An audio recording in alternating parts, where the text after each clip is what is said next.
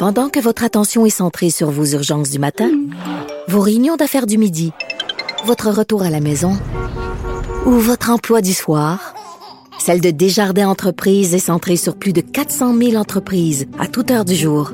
Grâce à notre connaissance des secteurs d'activité et à notre accompagnement spécialisé, nous aidons les entrepreneurs à relever chaque défi pour qu'ils puissent rester centrés sur ce qui compte, le développement de leur entreprise. Avec Martino. Alors, bien sûr, on parle d'économie avec Yves Daou, directeur de la section argent du Journal de Montréal, Journal de Québec. Salut Yves. Salut Richard. Écoute, ça va mal à la bourse, c'est épouvantable. Ma blonde hier me dit, Richard, regarde pas la bourse parce que tu vas faire une crise cardiaque. En fait, euh, je pense toujours, euh, je sais pas si tu as déjà eu ça, une labyrinthite, là, mais euh, ça, c'est quand tes tympans, là, sont, tu sais, sont, ils ont un déséquilibre, là, puis t'as comme le vertige. Puis là, tout à coup, le plancher, là, je sais plus si, où ce qu'il est le plancher, mais j'ai l'impression que les gens vivent une grosse labyrinthite mondiale.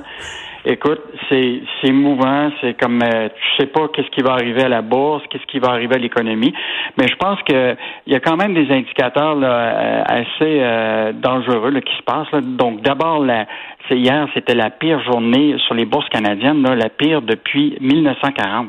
Aïe, aïe. Donc, euh, dans une seule journée, là, une baisse de presque 12 là, ça s'est pas vu depuis ce temps-là. Euh, sur Wall Street, c'était à peu près euh, les 30 dernières années. Euh, donc, on est dans une situation où ce que les investisseurs se disent, écoute, là, il faut vraiment se retirer du marché, revenir. Mais là, ce matin, si tu regardes en Europe, déjà, les, les, bourses sont en hausse en Europe. Et ça, c'est lié beaucoup au fait que là, le, les gouvernements, euh, les banques centrales en Europe commencent à dire, ben, on va aider les entreprises, tout ça. Donc, euh, c'est encore très volatile. Là. Mais je voudrais donner des choses intéressantes. Là. en moyenne, les corrections de marché, là, de moins de 10% se produisent une fois par année, durant à peu près 112 jours. En moyenne, les marchés boursiers là, qui baissent de 20% ça arrive une fois tous les six ans. Puis ça dure 400 jours.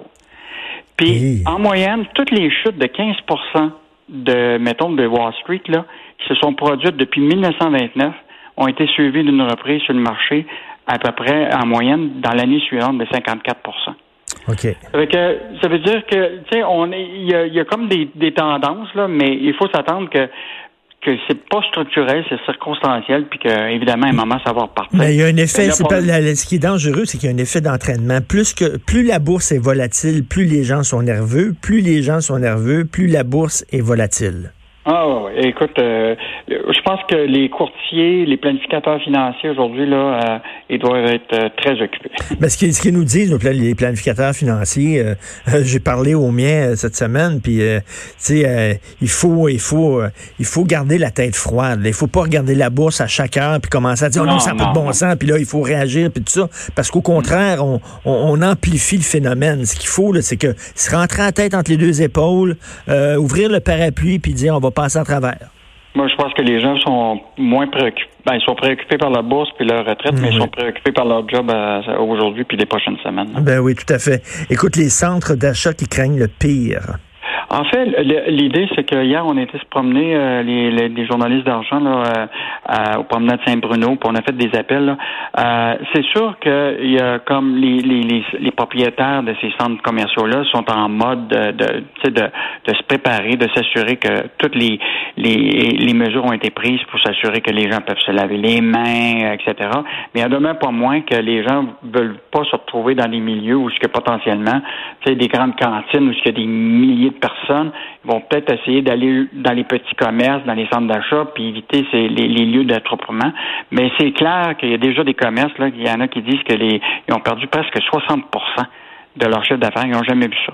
Euh, et donc, euh, donc les centres commerciaux sont en mode d'attente. Ils regardent ce qui se passe. Euh, euh, puis tu sais que quand il fait pas beau dehors, les gens ont le goût de sortir.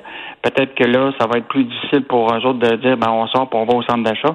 Mais il y en a un pas moins que les centres commerciaux sont actuellement là sont en, mode d'urgence. Puis, mais ils prennent quand même des mesures pour protéger les, les consommateurs. Ah non, écoute, ça, ça, brasse beaucoup dans le milieu culturel, ça n'a pas d'allure. Déjà que les artistes sont pas riches riches, là.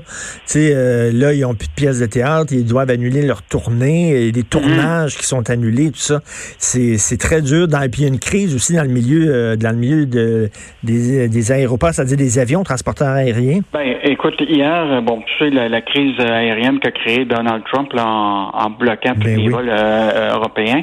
Euh, mais plus proche, plus proche de chez nous, là, évidemment, euh, Transat hier qui avait son assemblée des actionnaires. Évidemment, le seul sujet, c'était évidemment euh, le, coronavirus puis l'impact pour Transat.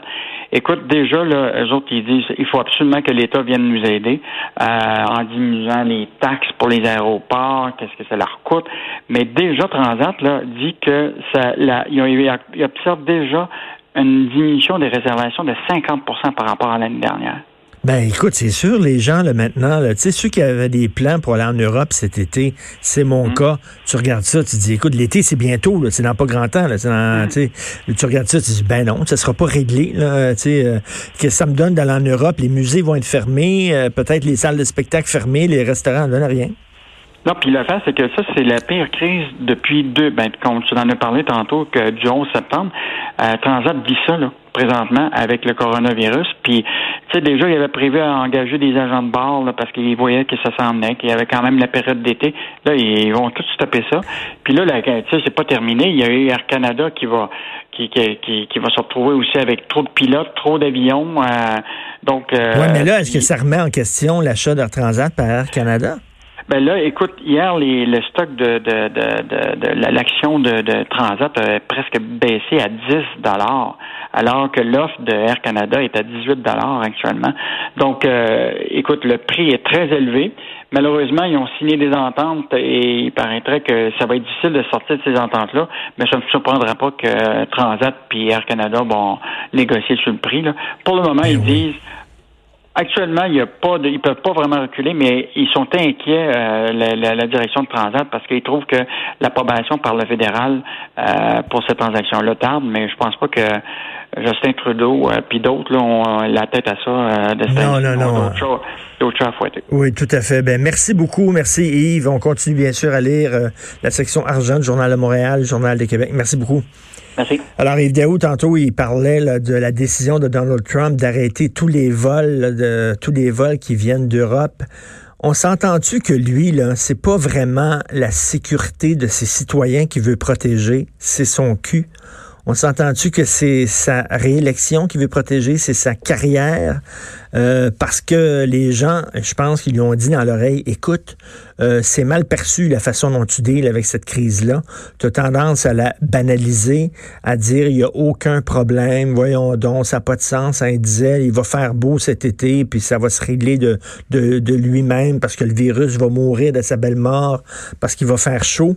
Les gens trouvaient ça ridicule. Fait que là, il faut que tu fasses de quoi? Fait que là, il a dit, c'est vrai, tabarnouche, je suis en train de perdre les élections. Là, ils ont dit ça. Même des républicains se posent des questions sur ton leadership. Fait que c'est OK, qu'est-ce que je faire? Peux faire? Qu'est-ce que je peux faire? OK, il n'y a plus un maudit vol d'Europe qui va venir. Boum, paf! Il a pris cette décision-là sans consulter ses alliés, sans consulter personne. Une décision énorme avec, euh, dire, un impact économique majeur. Il a pris ça sur une pinote, rien que sur une gosse comme ça, en tournant sur un scène dans son bureau pour protéger son cul. Et ça, ça a des impacts économiques extrêmement importants. Tu peux dire, écoute, pas de vols qui viennent de Chine, pas de vols qui viennent d'Iran Italie à la limite, mais de dire tous les vols qui viennent de l'Europe, c'était peut-être un peu trop.